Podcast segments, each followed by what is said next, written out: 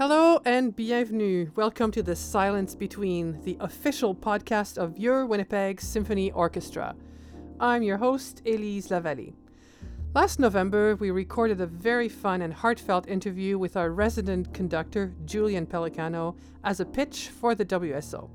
You'll hear Julian and I talk about Harry Potter and the Chamber of Secrets, but we have another Harry Potter concert coming up very soon, The Prisoner of Azkaban, at the Manitoba Centennial Concert Hall, March 8th and 9th.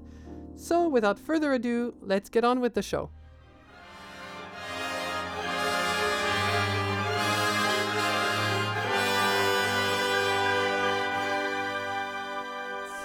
Let's start right away with our topic. We wanted to discuss music and our passion for music. And what brought you to music? I started playing music because my older sister played the piano. She's 5 years older than me. And so I wanted to do everything that she did, as younger brothers sometimes do. And so she took piano lessons, so I had to have piano lessons. I had to do that. And, you know... And my parents were open to that, although they're not musicians, but they love music. They don't know so much about music. They're not trained in music so much, but they understood that it's important to play music. We had a lot of relatives that played music mostly by ear. And so I used to tinkle around at the piano as a young kid, and they noticed I could kind of pick out some tunes and stuff, So I started to take piano lessons when I was five. So that's how I started. And then when did the hook happen? Like the actual moment that you understood the language? I understood that I liked playing music. I liked making music. When I was young, I used to improvise and I used to write music. I used to write like little pieces. And when I was eight, I saw the like drums. You know, I was earlier than that. I was like 6 or 7. I thought drums were the coolest thing ever. Mm-hmm. So I had to play the drums, and that's what I did. That's why I started on playing the drums in school.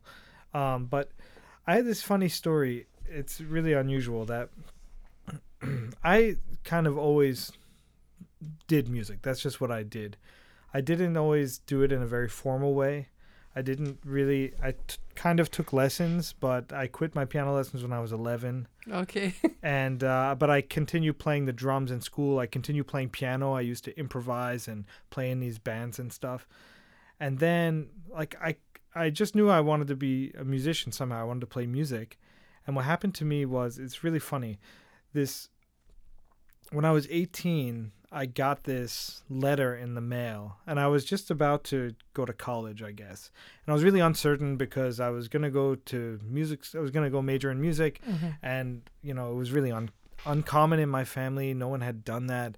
All of my parents' friends and our family friends, none of them were musicians. So they thought it was kind of crazy. And people thought, oh, it's going to be so hard to make a living. Like, how are you going to make a living? And so I was kind of unsure as well. And my father kind of felt like, well, you should get a well-rounded education just in case, you know, because no one knew. We had no idea what we were doing. Mm-hmm. We really had no guidance. And I got this letter in the mail, and it looked like it had been written like to me from a child. Like, I look at the handwriting, it was my name. Okay. And it looked like a kid had wrote me a letter. And I was like, what is this? And so I opened it up, and it said, like, I'm not even kidding. It said, "Dear Julian, this is Julian." And it says, I'm in sixth grade. My teacher is Mr. Defina. My best friend is Pat McKeever. Yes. And when I grow up, I want to be a musician. Oh. And so that was a letter that I wrote to myself in grade 6 that my health teacher, I remember her name was Miss Backer. Okay. She had us write this letter, and then she held on to them and mailed them to us when we graduated from high school. Wow. And so when I got that letter, I thought, wow, this settles it. Yes. There it is. Yes. Now I know. Now I know that this is what I have to do. So. Excellent. Well, you and I also have all discussed many times that we came to classical music, but really from folk. For me, from La Chanson Française, that's what I listen to, or even pop, not straight into a classical music upbringing, and sometimes what difference it makes to how we approach music. Yeah, right. Well, yeah, I think because I quit the piano and because I never had anyone pushing me in a formal way. I mean, people, I think, tolerated the fact that I played music all the time, and no one said I shouldn't, but no one said, like, you know, you should really get, like, a real teacher. You know? Well, you didn't mention the accordion. Yeah, well, I started playing the accordion when I was about 14 because my grandfather played accordion. He learned to play the accordion in the Italian Navy in the, I guess, during the Second World War, because he was stationed somewhere in southern Italy. And he played by ear, and after that he played in a band, and they did primarily serenades. So people would hire them to stand under some girl's balcony and back them up while they sang, like around midnight, you know, this kind of thing. That's what they specialized in. So, but he had this accordion, and I remember being 14. I went to visit them in Florida. The accordion was sitting in the closet. I pulled it out, and I was just loved instruments, anything. And I don't think I'd ever really like held an accordion before. I started playing. I kind of figure out. He said, if you want it, you can have it. So I took it, and it was my mission. I practiced every day. I taught myself, which means that I don't have great technique on the left hand, but the right hand is like a piano, so I could play it. And I taught myself like Italian songs by listening to tapes and records and stuff. Like, you know, again, it didn't even occur to me, like, you know, I should just go out and buy some music. Yes. I could go to the music store and buy sheet music. I was just like, you know what? I'll spend hours transcribing these songs by ear and just making my own arrangements of it. That seemed more logical. How does that translate into your approach to music, classical, or your appreciation? Or I think I don't know. I mean, I hear sometimes when I hear orchestra music or classical pieces, I hear some folk music in them in a way that I think is more real than sometimes is recognized as, you know. Mm-hmm. Or, I mean, I don't really, to be honest, I don't really know how, because all of that stuff just sort of amalgamates, I think, into you becoming a musician that you are. Eventually, you know, I had to go to conservatory and learn all these things that I had no idea what it was. So people had to teach me, you know, who Bach was like and what the Beethoven symphonies are all about and what's a sonata form or so whatever. So when did the conducting start or happen? Well, it happened when I was I was a student in the conservatory at the Peabody Conservatory in Baltimore in percussion. I was a percussionist. It was a miracle that I got in because my technique was so backwards. I was self-taught that they really just I think I got there and they said like there's something about this kid. He can kind of play like somehow, but and I had ears because I had spent 10 years transcribing stuff off of tapes. Yes. But yeah, so I'm grateful. I'm eternally grateful to my former teacher who took me in. But yeah, I had this teacher. His name is John Haas, Jonathan Haas. He's a timpani player, but he's a great percussionist. But he's primarily known as a timpani player.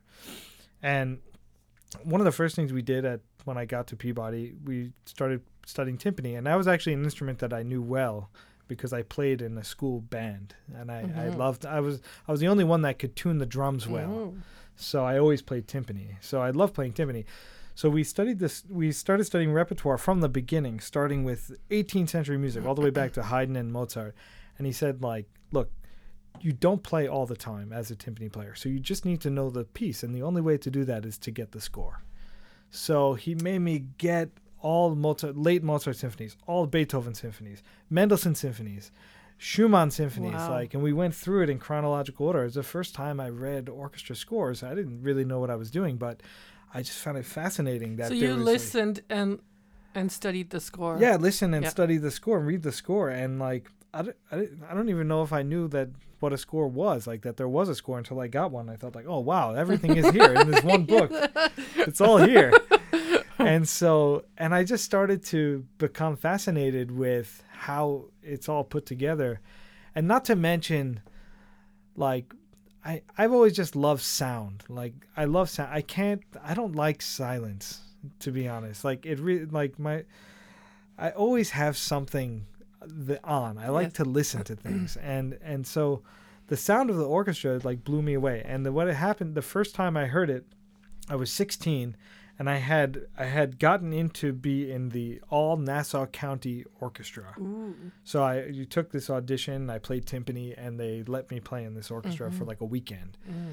And I remember getting in the room, and it was like, you know, high school. It wasn't even like the best or like high school orchestra around. I'm sure like the Juilliard pre-college orchestra sounded really good, but this one was, I guess it was okay.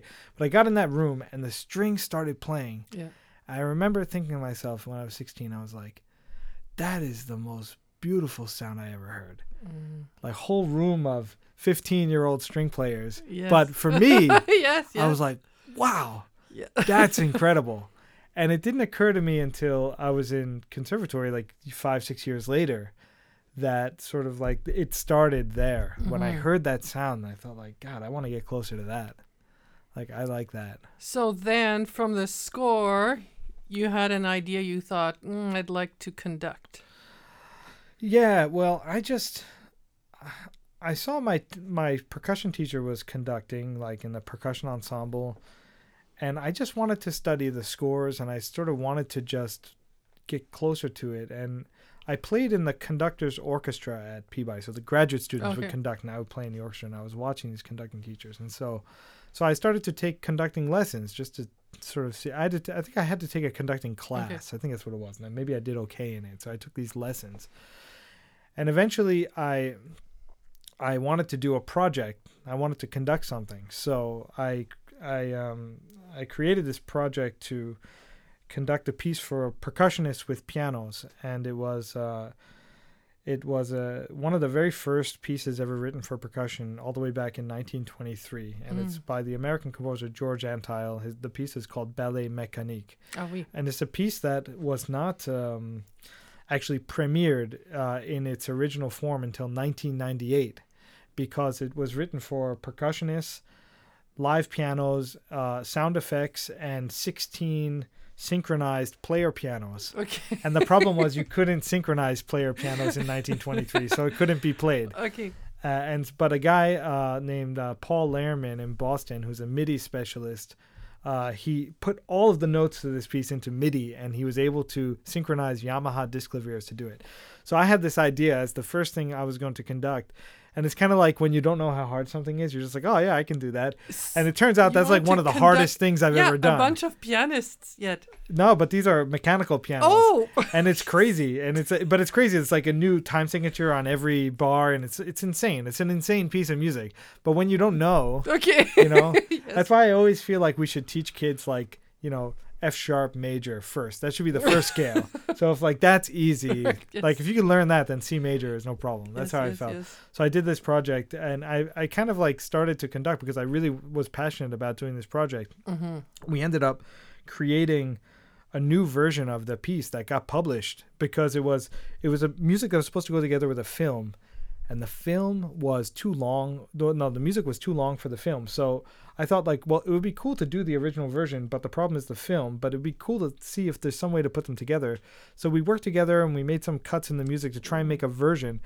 And that version was eventually published by Schirmer, and the Ensemble Moderne did it, and London Sinfonietta did it, and did our version that we premiered in Columbus, Ohio, at the Percussive Arts International. So your first conducting was actually with film yet. That's right. Yeah, it was. Interesting. It was actually, it's funny. The very first thing I ever did was with a film. Yes, because you do a lot of film conducting. I do now. At the WSO. Well, after that project, I never thought I would do something like that again. But then now here I am. Yeah. Yeah, because it's actually different. Let's talk about it right away. Sure. Conducting to a click track or to a movie than just creating your own music. Yeah, I mean, it's different. It's not easier or harder.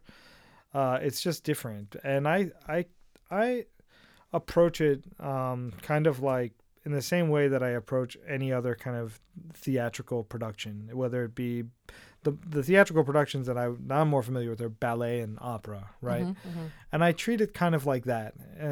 On the one hand, the difficulty is that the the performer, the film is a robot, basically, because it's always the same. So your job is to accompany that film and make sure that the music is going together with the movie. I mean, it's essential. And film music is composed this way. And all of these film composers are working on the same basic principle that Wagner worked on when he was writing his operas, that the music has to reflect exactly what's happening on stage, and there are themes that come in with certain characters. So is there any freedom at all, or freedom of expression, or you just try to get into the mood? It seems pretty regimented. Classical music, we can talk about it later, it is sort of has a lot of rules. Then if you add to that a movie, a click track at this, like how... Right. Well, there is freedom. There are some times when I've been conducting a film when I felt that the original soundtrack was not, like, musically, I wanted to do something slightly different, and you can manage to do that. You can.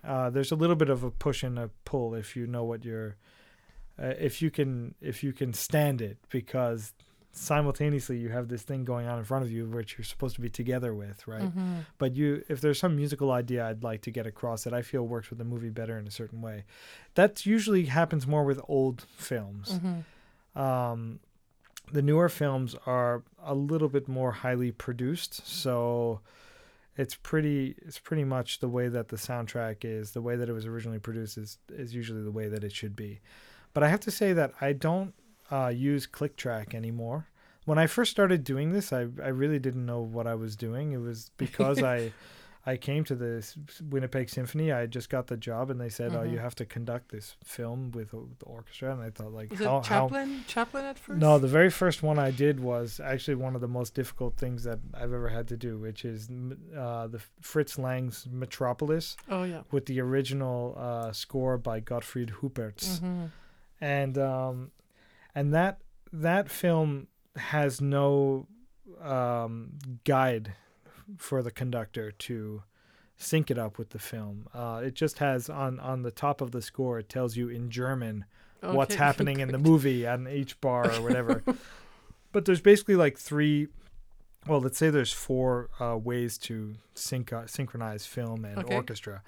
The first is just completely visual, like in Metropolis. The second is there was a system that was invented by a guy named Jonathan Goberman, which is like a stopwatch. And this happens, it's a stopwatch on the screen, and there are timings above each measure. Mm-hmm. And basically you can line up with this stopwatch. Cue. It's a visual thing for the beat, for the beat, but you have to produce the tempos correctly. And also, to be honest, it's useful, but it's not great for predicting. A lot of times, if you just go with the stopwatch, you're late, so you have to know what comes right before that. Okay. Usually, I use either lines from the film or something visual in the film, or sometimes camera angle changes to be able to be with the stopwatch. So you watched a movie many, many, many times. Yeah. Well, I have to, like, when I first started doing it, I had to watch the movie a lot more. Now I don't have to watch it quite as many times, but... So, we went through two ways. Two ways. Okay. The third one is click track, which I don't like using. I know that there are people who are really, really good at it, but I just find it difficult, because it's like you're following this thing which is a robotic, and then I'm following that, and the orchestra's following me. That's like you have a little earbud, and it has basically a metronome. Yeah, basically has a metronome, and I just don't like it. And the fourth one is called punchers and streamers, and this is probably the most sophisticated of the systems, and it's widely used in Hollywood sound stages, although together with click track as well. They usually use click and punches and streamers. And punches and streamers is basically this like line that goes across the screen, and there's these how do I say it? Like white spots, flashes. Wait. And that used to be like they used to punch the film with a hole puncher, and there would be like a black dot or a white dot, because it would be the light coming through the reel. But now they do this all digitally. But so I conduct most films that have punches and streamers just with the punch and the streamer without the click track. Oh, really? Yeah, and some people call that visual click. Oh, okay. Because you can sort of get a sense of tempo from that. But so is this the case for Harry Potter? Yes, exactly. Harry Potter works with punches and streamers. It also has a click, but we don't. I'm not planning to use the click. I'm learning it without it. Remind me which movie is coming up. Which Harry Potter? Oh, it's Harry Potter 2 at the Winnipeg Symphony. So the Chamber of Secrets. Okay. Yeah. Yes. Yeah. So.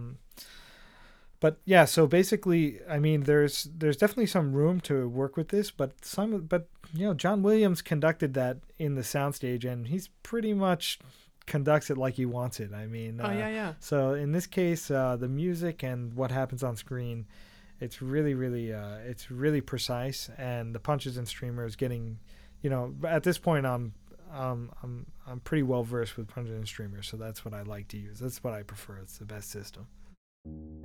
We have some exciting concerts coming up with Julian, one in particular, Amadeus Live. We are playing the soundtrack to the Academy Award-winning movie. Everybody liked me. I liked myself. Until he came. That night changed my life.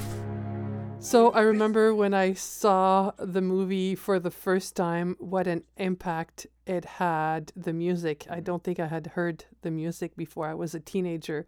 And with his life and how scary I thought it was to the fate, you know, knocking at the door.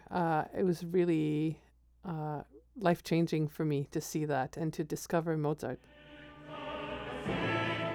I'm a vulgar man. But I assure you, my music is not. Amadeus Live is on April 13th and 14th at the Manitoba Centennial Concert Hall. Tickets start at $25. Call the WSO box office at 204-949-3999 or go to wso.ca for more information.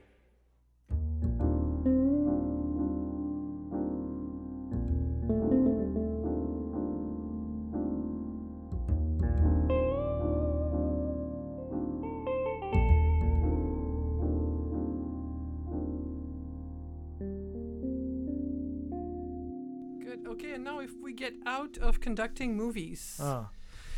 So we see that when you conduct a movie, you have all these things, I want to say, imposed, you know? Sure. And there's an image too, there's a mood, there's sort of a tempo, there's things you find some freedom in, but a lot of things seem preset. I feel like a lot of people, that's how they view classical music too. When I've discussed this with my family, they're like, well, why do you play it different? It's, you know, it's written out. Everything says what speed, what notes, what dynamics. How can it be different from one conductor to another? Mm. Oh. How can it be different? Yeah. Yes. What, right. You know. Well, I think... Look, we're playing the pieces that we do play in terms of the old pieces, you know, and the new pieces we play what's new and you know, whatever it is. The old pieces, you know, for better or for worse, we're playing mostly great masterpieces, you know, and I'm sure there are some other masterpieces out there that we don't play and mm-hmm. they deserve to be played. Mm-hmm. But generally speaking, we're playing these pieces which are great works of art. And any great work of art can have a multitude of interpretations. That's what makes it wonderful and great. And I guess the value in the fact that it's live and the value in the interpretation. Yeah, there's value in interpretation. Everyone should come to, you know, it would be terrible if every single time we hear a Brahms symphony or a Mahler symphony, it should be the same. I mean, you can't really copy the way that anyone else plays anything mm-hmm. if you're doing it honestly, mm-hmm. right? If you really come to it and internalize it, it's like I feel like all of our internal musicianships, like as I was saying before, all these layers. Like, you know, I grew up, you mm-hmm. know, playing the music yes. that I did with accordion and then this and that and whatever, and where I come from and the language that I speak. Mm-hmm. The music from the score goes through my filter, right? It's like all that stuff is the filter, and right. And whatever my ideas about it are through that. I mean, I feel that your approach is very intuitive, though, very on a feeling level. Right. Well, I think that one of the most important things about conducting is, I hate to put it in a pedantic way, is just choosing the right tempo. And I know that doesn't sound like much, but I sort of feel music as like a connecting. It's like just like a kinetic stream going through time. Mm-hmm. And one of the first things that I do when I'm learning a new score is just try and figure out, how did the composer use the time? Mm-hmm. Like from pieces, I don't know, 250 measures. Let's say, generally speaking, it comes out to 10 minutes or something. Mm-hmm. That's the framework, is this time from beginning to the end, that where it's different than an audio. Like when you go see a painting, the constraint is the frame of the painting, but you can look at that painting for however long you want. We have this time where the audience is there, and we need to think carefully about the time, because it could be amazing time or it could be really painful for them, right? If we don't consider what's going to happen and when it happens. And I think instrumental music is more theatrical. Like I think of it in a theatrical way. Not that I make up stories, but I try to use timing and proportions and try and figure that stuff out at the beginning. I see the tempo. And then a part of architecture too, what happens, in those 10 minutes in terms of your climax and where you're going in every piece, right? That's of course, yeah. Like where is the moment of truth here? Like what is it? Where is it that we are gathering the essence of what this thing is about, if it's about anything? But it may just be about sound. But. Yeah, I felt like for me it was very convincing. Once I had some friends once, and I said, "Well, let's play a bunch of pieces back to back, just the first 2-3 minutes of different."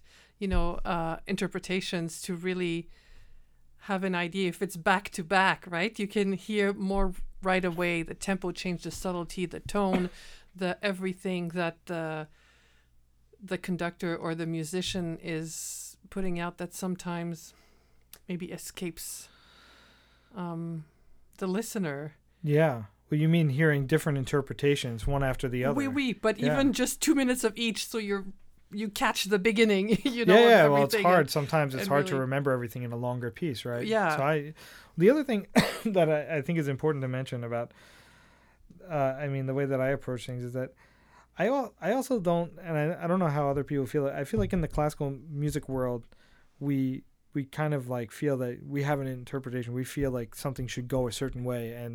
And I've heard this many times that people get upset if it's not that way, I actually don't. I find that there's like a pretty big window of what's possible for what's musical. Okay. So I don't listen to... I never just listen to one recording of something or just only appreciate one version. Like even if I believe that a specific spot in whatever piece should be this way, according to the research I've done, I can appreciate if someone does it differently, and it could be equally musical. I mean, I think there are many ways. I always say this. There are many, many, many ways. And if we forget that, then we have big problems, because then we just hear the same piece over and over the same way. And right. We need to be... as musicians, open-minded, and audience members also, I think it's important to be open-minded. This is one of the difficulties of the age of recorded music, is that you have this thing which was never meant to be repeated exactly the same every single time, and there it is. And this creates all its own issues, and I'm glad in many ways that we're almost done with the age of recording, that this is no longer quite as important or profitable as it once was, because now we can get back to what it means to have people bringing music to others and having it be real and not having it be worried about it being the final statement on this or that. I mean what could be more boring than that, really? That's how I feel. Better exciting than accurate, right? Yeah, exactly. That's what I think. So, okay, once you've studied your 10 minutes, I liked how you said that we're almost feel grateful that we have 10 minutes, you know, these people are listening to us. What do we do with it? So once you've kind of studied and internalized what you think, the mood, the tempo, all this, how do you translate that into your body to be the medium with all this, these musicians in front of you? You just pray and hope.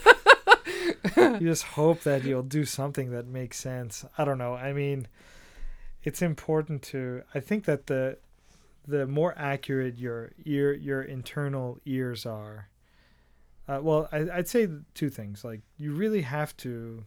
It takes time to get a piece internalized. Like, it's like you're playing a concerto. You know, it takes time. You want to have it. You want to be able to really be able to predict what's happening next and hear it in advance. But simultaneously, a lot of conducting and having good sort of technical conducting, like the way that you move your arm, at least, I mean, I can't say that I know everything because I learn stuff every day. Mm-hmm. Like, I feel like every single day I learn something new about how to conduct an orchestra, which is it's just really hard. I think by the time I'm 70 or 80, maybe I'll know something. Like, so I feel like I'm not, maybe not even ready to put anything out there yet, but the more and more that I conduct, I notice that the more you're also listening to what's happening around you, the better you will conduct, because what you have to react to what people are playing. Orchestra will play, most people will play how they think it should go, right? They will play it like the best version of it that they think, and our job is to take all of those versions in some way and sort of bring it together. A lot of sometimes, you know, like we'll play something and the orchestra will play it and I'll be like, maybe that was better than what I had in mind. We'll just go with that, you know? But I feel like it's a fine line between creating, right? Like inspiring a phrasing or something, you know, that you want to create, or reacting to it.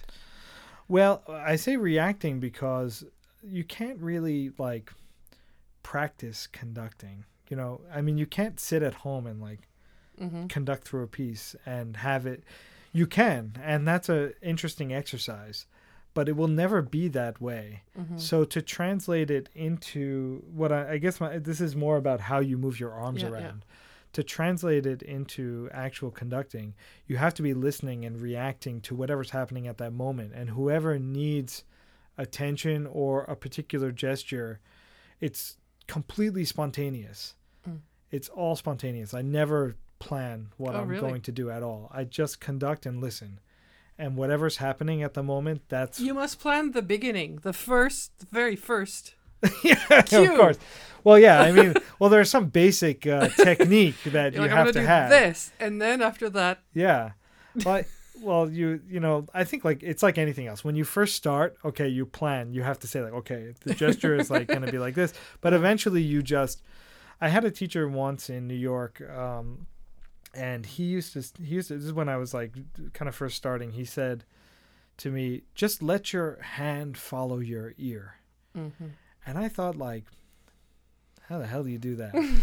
Like at the time, I didn't really know. I didn't know what he meant by that. And so I couldn't really do it. And I thought about it. I never forgot that. And now I think I understand what he means is that if you just practice like on a physical level, like, okay, the gesture will look like this. This is very sort of, I don't know, superficial in some way.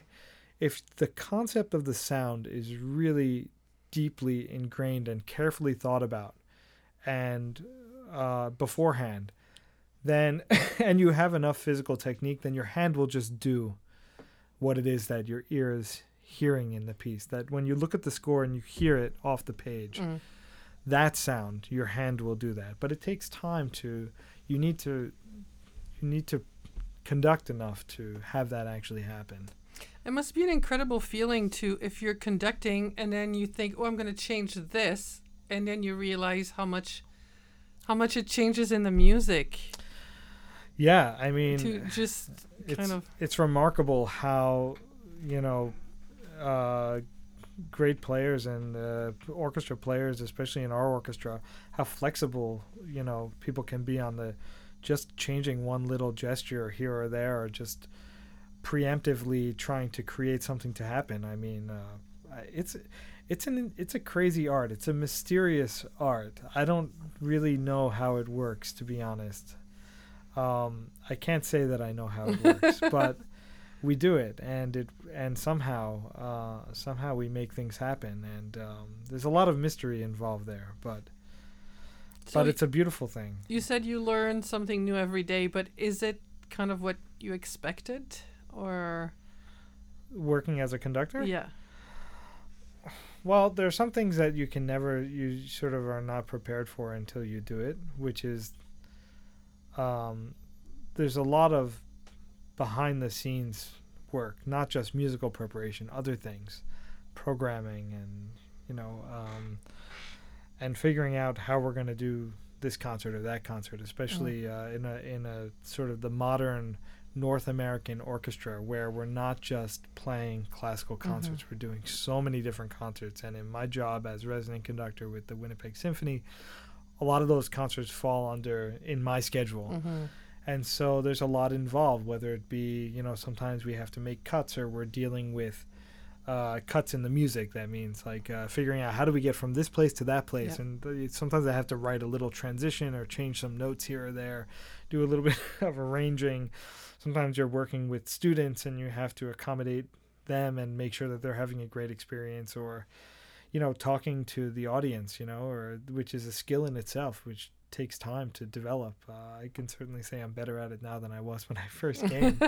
And all kinds of other things. I mean, that go beyond what you learn in conservatory or in music school, right? Mm-hmm. It's not just about studying the score and then walking out and conducting. I mean, fundraising, interviews, etc. All the behind the scenes. And also just for me, and it's probably the same for you, just the depth of music that I keep discovering. You know, I really like music. I fell in love with Bach and Bach Chaconne, you know, when I was a teenager.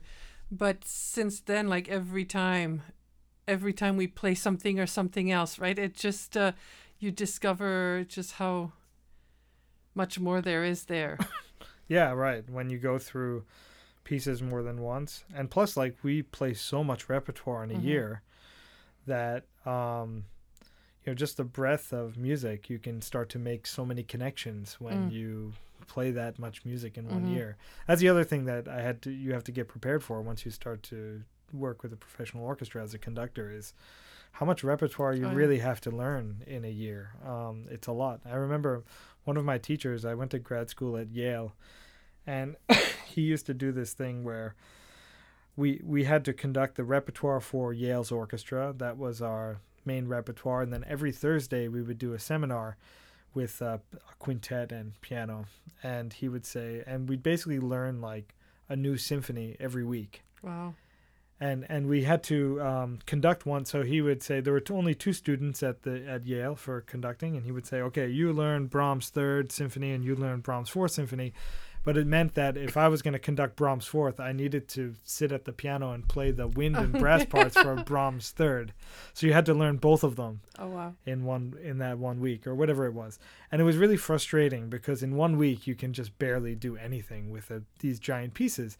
And at one point I asked him, I said, you know, like, what am I supposed to do here? Because I feel like in 1 week there's not much I could do. He said, look, if you can just get the first 5 to 10% of 30 pieces this year, then you'll be better off when you go work with an orchestra someday, because you will know something about all of those pieces. And at the time, I found it really frustrating, but now I realize like that was a great exercise, because we have to learn things quick and you have to already know something about a lot of music just to get by. Mm-hmm.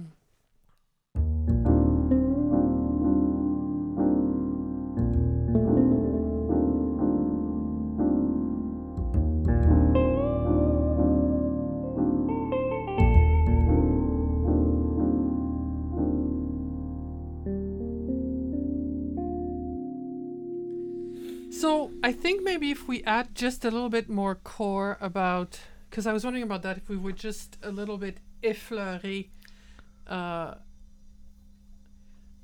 what music is. Oh, it's so hard. How are we going to talk about that, Elise? This is crazy. The whole point. This is what we do, right? Yeah, I know, but it's like when I start playing Ben, yes, you know, I'm like, I am bark, you know, I'm like, da, da, da, on that flow.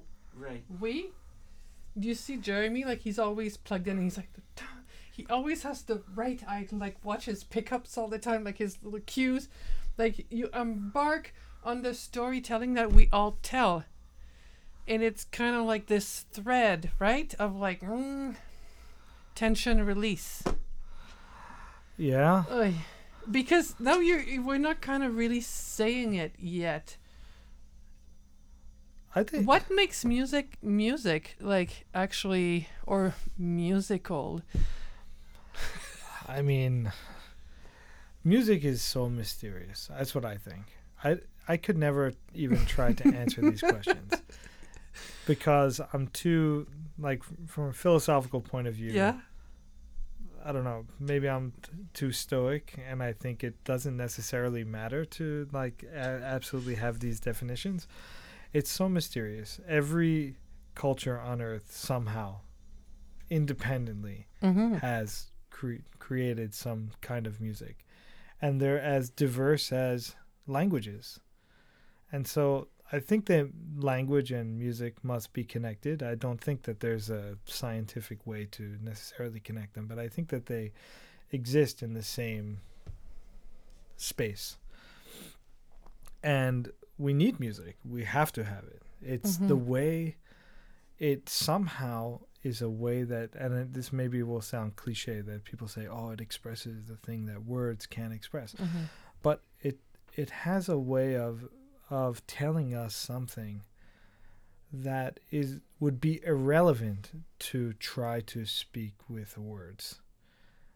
It's not that words can't express it. It's that it's irrelevant to speech with words. But I hear what you're saying, but not all music that is played is actually played in such a way that takes you somewhere.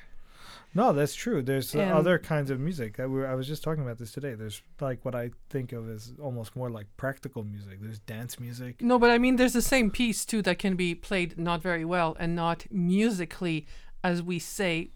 What does that mean when you play musically?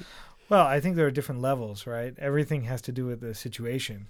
So you can be moved. It really depends on how you. I think sometimes it depends more on the listener than sometimes the player, because I know that I've definitely been to, myself as a professional, like as a musician, I've been to concerts of great musicians, and somehow, I don't know, I don't think that the music was not good. I mean, they should. I'm sure that somebody loved it. It just it wasn't for me that day. It wasn't for me at that moment. That's why I'm always skeptical of like reviews, you know, like people like feel like, oh, this was not good. This was good. I just go, yeah, it wasn't good.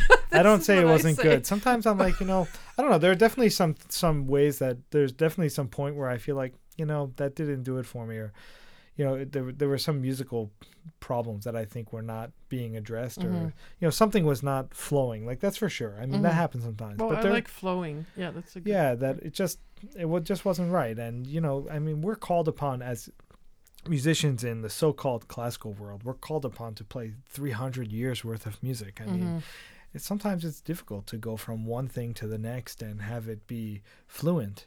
And do you feel that it's harder sometimes for some people to understand classical music? That, you know, it's a little bit of this. You come to it with you know, like you developed a taste for good wine or something like that. It is harder. Yeah, I think it is harder because this is music.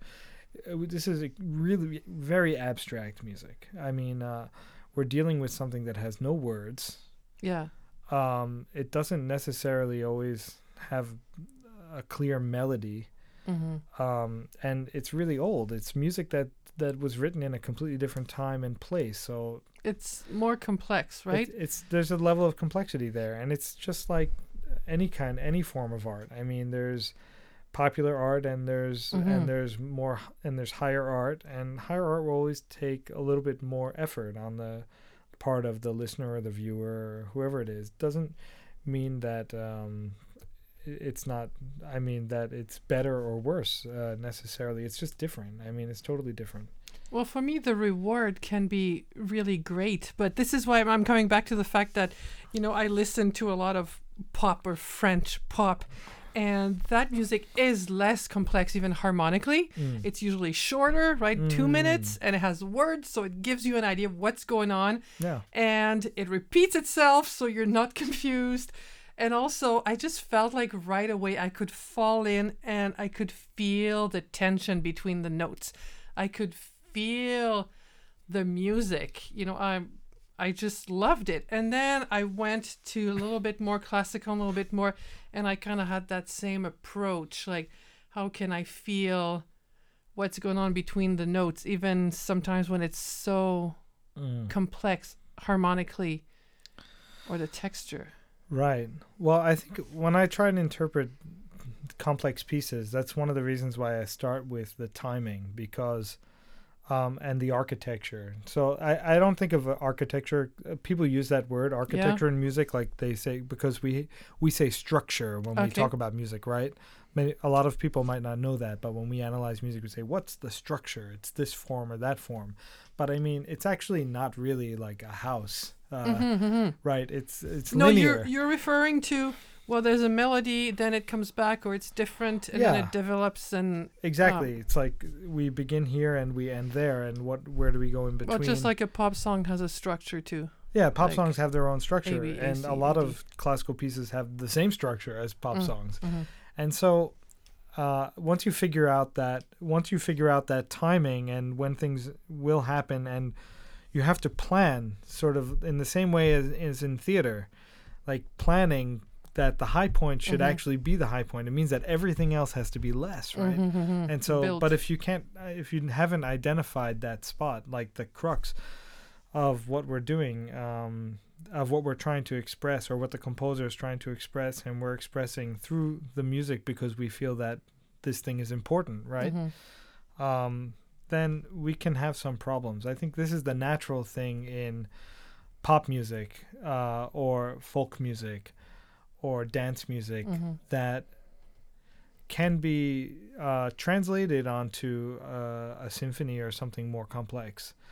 I think I came to this music also, I forgot to mention this before, but one of my first sort of experience of listening to classical music was opera, because my grandparents collected LPs. They had like, I don't know if they had some kind of a subscription, but one day my grandparents, who were from Italy, they left this giant box of LPs at our house in New York. So, and I started going through them. I was probably about 17. Started listening to them, and I don't know. Maybe I was in like some kind of a like, I was like moody or something. I don't know what the deal was. You know, I was 17, so you're going through a lot of stuff when you're 17. And I started listening to these operas, and it totally blew my mind. I remember the first one that I really got into was Pagliacci. Okay. And it's a short opera, so it was kind of the perfect opera to get into. And it's very like, it's super emotional, and it's in Italian, and you know, and I gained like a really great appreciation, for the hype, like the structure of that opera, in the sense that the drama had to come at the end. The big moment is at the very, very end. There's nothing complex about it, in the sense that, like, when that happens, it has to be the most tragic thing. So the most tragic thing of this opera happens at the very end, and then it's over. And so I feel like once you understand that in a theatrical production, you have to know where those things happen. Then when you come to instrumental music, it's very similar. I mean, I think that most composers before the 20th century basically had opera in their mind, but also wrote some instrumental music, right? I think Mozart Beethoven, all of the, even though Beethoven only wrote one opera, I mean, opera is what people went to hear mostly, and it's how composers made a lot of money. Yeah. And it's what people wanted to write. And symphonies were for Lent, when there was no, you couldn't listen to opera in Vienna during Lent, and some other sort of concerts here and there, but mainly people went to the opera. And I mean, there's so much opera in instrumental music, and if you just think of it sort of as a, it's like the theater of the sound, theater of sound, I think and things become clear. Talking about theater, how much of conducting is actually acting? Is, you know, so much has to go on through your body. Like, I've seen it because I've worked with so many conductors. Like, they just kind of raise their arms all of a sudden. It's like, wow, like something happens, right? And you know, just the mood, the atmosphere. Like, there has to be some kind of...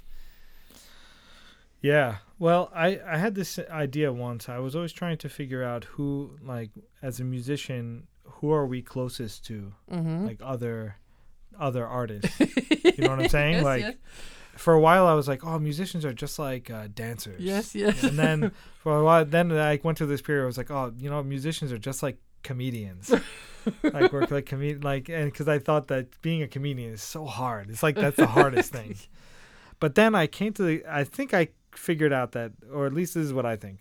I think that actors and musicians, not just conductors, but all musicians are, this is the closest like art form, acting and playing music. So, and so a while ago I studied this, I didn't actually study, I just read the book of the Stanislavski method, who is the creator of method acting, which is that, you know, the idea behind method acting is that you don't just go on the stage and say your lines, but you actually feel what is happening to you as it, and that's why many actors who are method actors, they don't break character even when they're not acting, like they're on the set, but they stay in character, and you're supposed to feel that. And I thought, like, God, when we're playing, we should understand, like, what emotionally these sounds are trying to express, and if we can not just understand it, but while we're playing it, if we can actually feel that, I think that would be the high point. I think the times when I've been able to achieve that is when I've made the best music. It's really hard to do. I'm not sure that I get there every single performance, to be honest, and I don't know if it's 100% necessary, because no one ever told me that. I just came up with it on my own. But it's not like there's some music book out there for everyone that where it says that this is what you have to do. In fact, I've never heard anyone actually tell me that in my life. But I just, in my mind, I'm like, it would be great if this could happen. And I feel like it's happened sometimes. But so I don't know if conducting is acting, but when I'm conducting, I'm trying to be in that moment, but at the same time without destroying what everyone is trying to do, because I also need to conduct the orchestra well. You know, I need to, there are certain things that I need to do that help, not just be in my own world and feeling stuff. Like, at the end of the day, my job is to, like, the conductor's role is to help everybody play the best they can. I had a teacher once who said, you don't have to conduct beautiful. You just have to conduct so that they can play beautifully.